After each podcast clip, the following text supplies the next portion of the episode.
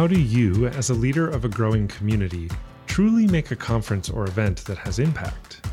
A gathering with purpose and an attendee experience that knocks their socks off. An event that leaves your audience in awe and wondering where you've been their whole life. Make It Kickass is the podcast that explores these questions by uncovering the strategies, tactics, and tools that we use every day to bring our clients' conferences to life. I'm Isaac Watson, executive producer of Kickass Conferences, and we're here to help you make it kick ass.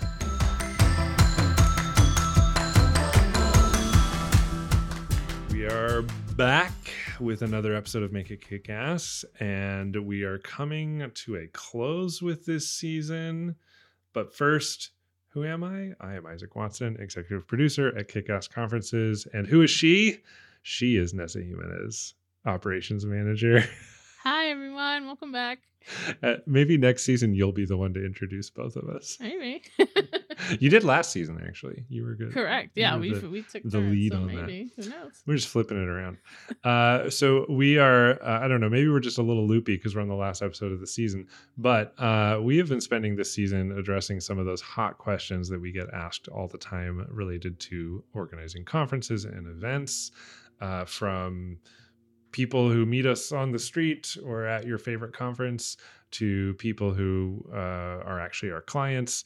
And we're diving deeper and digging deeper, lots of deep things that are happening um, to uh, figure out what are people really asking when they ask us these questions and what are some of the underlying problems that bring these to bear. So, without further ado, because I'll just keep making a mess of the words coming out of my mouth. Let's talk about this episode's question.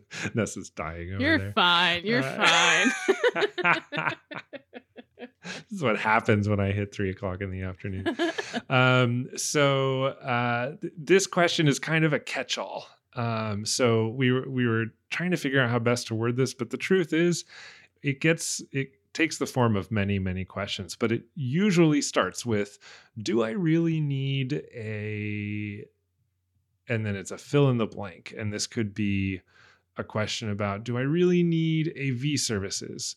Do I really need a social media manager? Do I really need uh, to hire an MC for my event? Do I really need signage? Do I need a designer? Do I need uh, someone to manage the front of house? All of these questions are kind of stemming from the same root concern uh, or uncertainty around these things. So, this episode's question is Do I really need a fill in the blank? So, Nessa, take us for a dive into what do people really mean when they ask us, Do I really need a fill in the blank? Absolutely. So, this always comes from a mentality of obsession with logistics before anything else. So instead of eh, thinking about strategy, they're already like in the last phase of like the logistics of the thing, right? What what they're usually asking when they ask this question is, how do I spend the least amount of money and still get the results I want, right? Mm-hmm. How do mm-hmm. I how do I DIY this sucker and still make something that's good enough, right? Way to cut to the chase. yeah.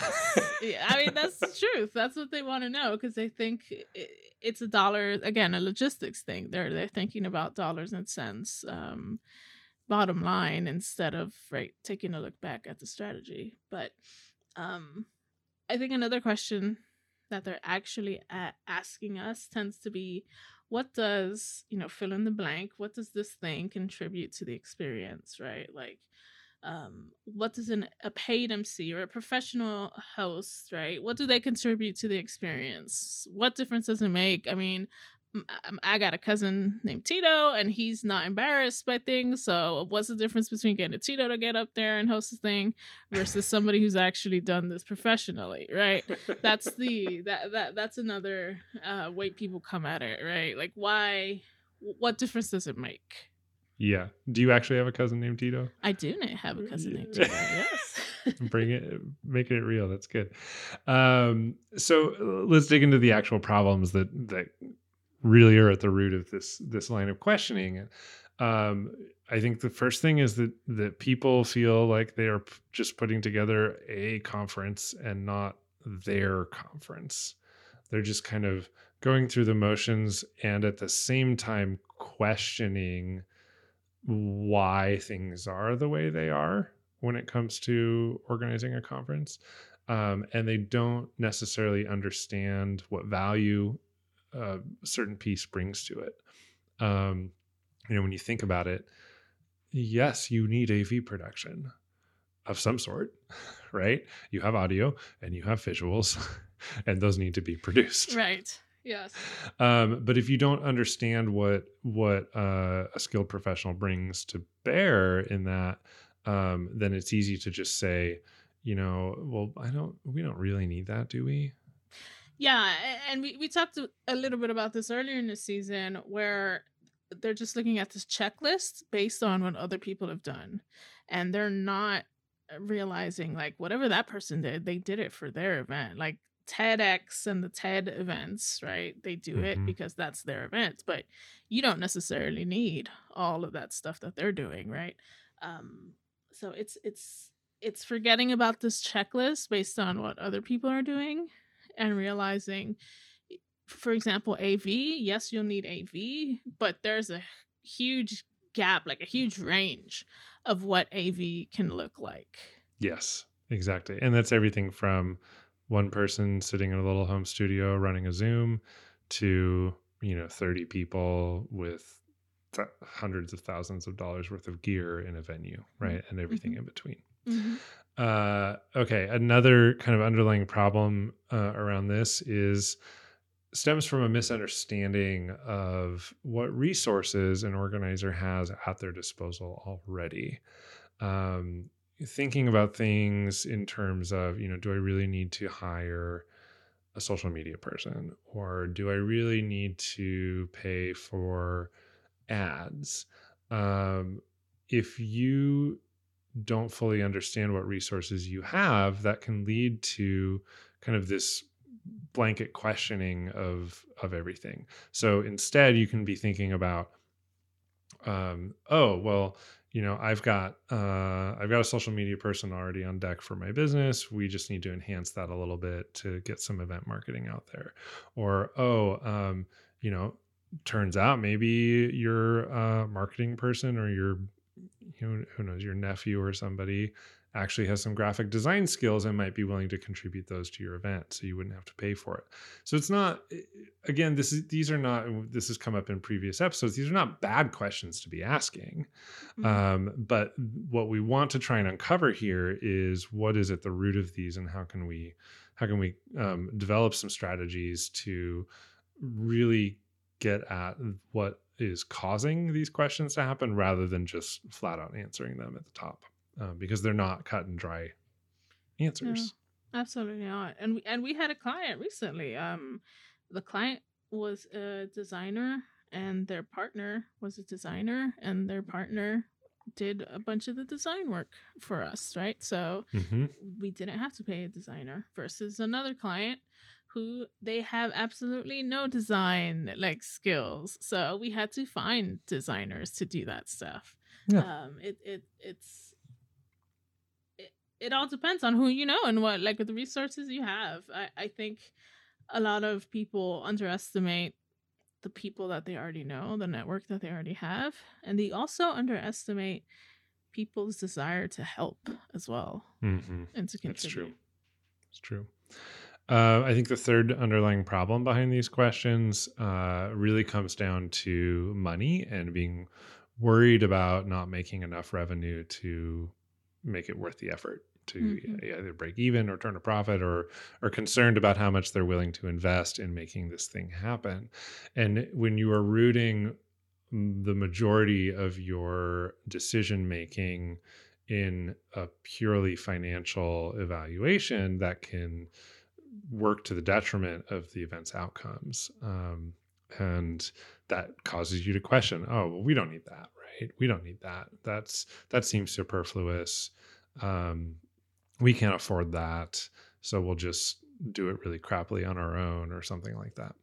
And you, when you do that, you start making mistakes. You make stupid mistakes a lot of the time, right? When you're just looking at dollar amounts, and then later on, you realize, oh man, since we didn't pay this person to do that, now we have to spend 20 hours trying to figure out uh, how to do it because it's too late now. Yes. Yeah. I mean, one of the most classic examples um, that we've seen repeatedly is in working with uh, a social media uh, expert to help with event marketing. And uh, so often, clients will say to us, uh, you know, I this is just a this is a significant expense for a bunch of posts on social media and they're not really thinking about what the return on that investment would be. And so often we see even within the first few months, it it is so obvious that it's worth it, right? Like the the the money that we've spent to hire this person has already recouped itself through the ticket sales um, and has made the event better in the process right? So um, you know these are these are the kinds of, of things you need to think about it when it comes to budgeting.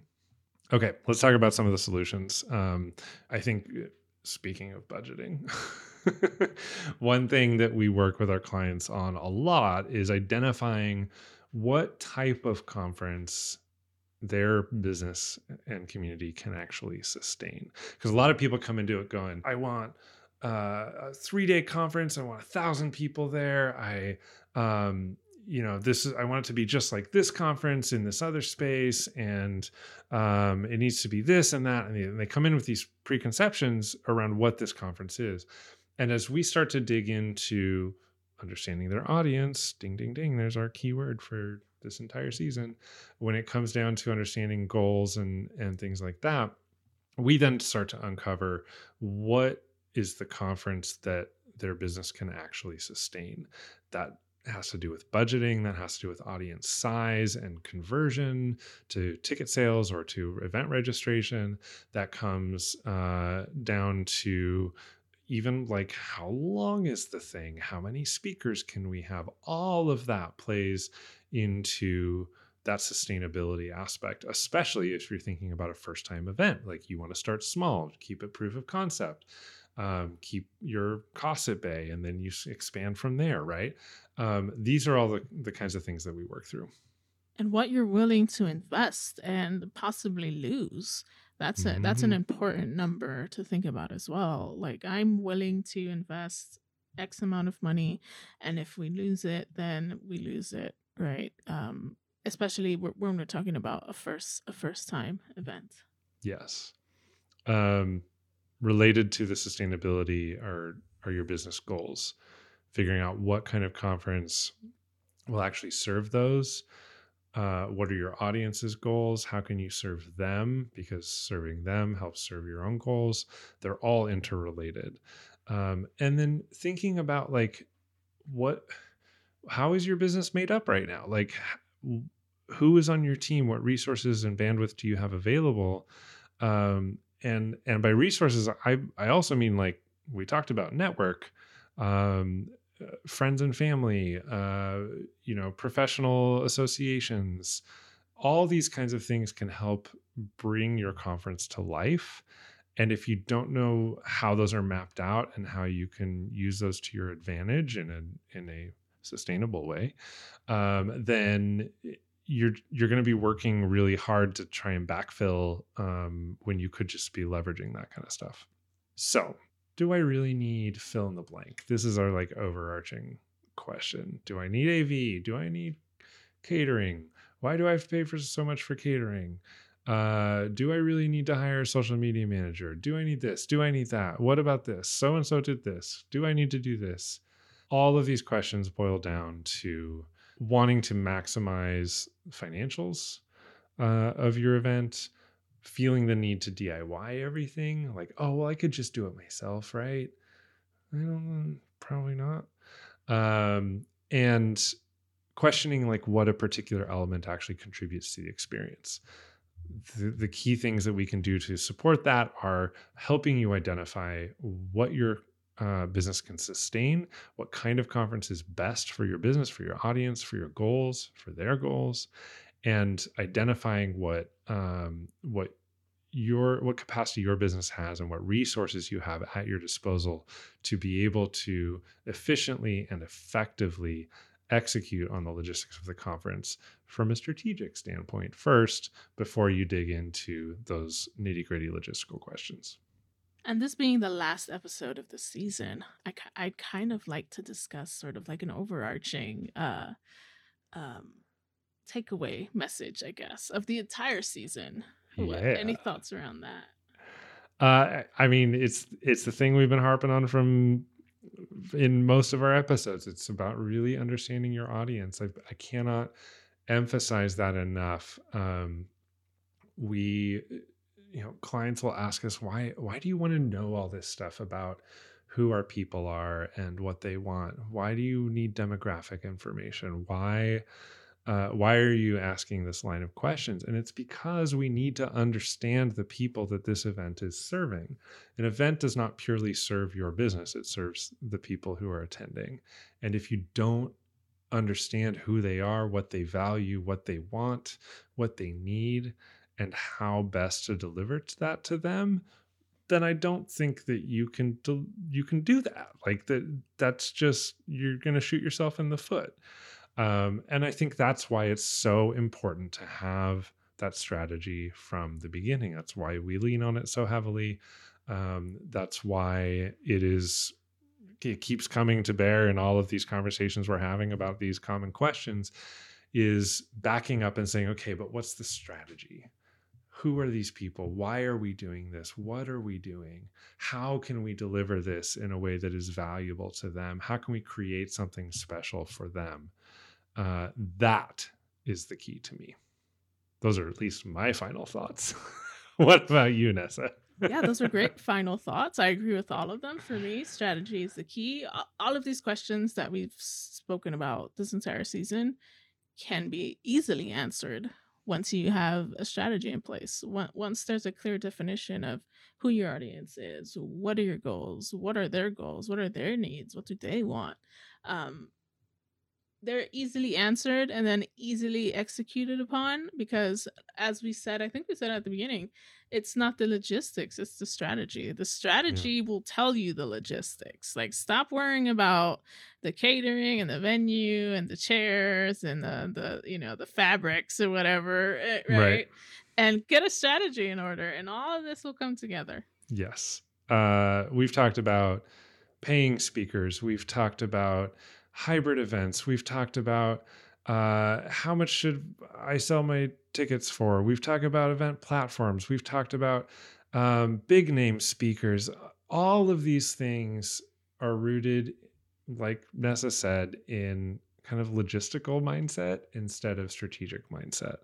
And uh, that is why is largely why we want to talk about all of these because so many times people come to us with these logistical questions and we keep having to back up and say yes and let's figure out the strategy. Let's answer the strategic questions first because that will inform the execution. All right. We are uh, officially wrapping up with this season. It has been great uh, pulling these episodes together for you. We're going to take a little bit of a break and we will be back next season with all kinds of good stuff. Who knows what's going to happen? Nessa's going to start introducing me, or I'll introduce me and she introduces her, or vice versa. It's anybody's guess, but stay tuned. We will be back. And in the meantime, make it kick ass. yeah we'll see you next season everybody Thanks for listening to the Make It Kick Ass podcast. We hope that our discussion today about vendors will help make that decision making process a little bit easier for you. You can visit us at geteventlab.com and download a free copy of the questionnaire that we use with our clients all the time to help them figure out the answers to these questions and a whole lot more. That's geteventlab.com, and I will see you all next season.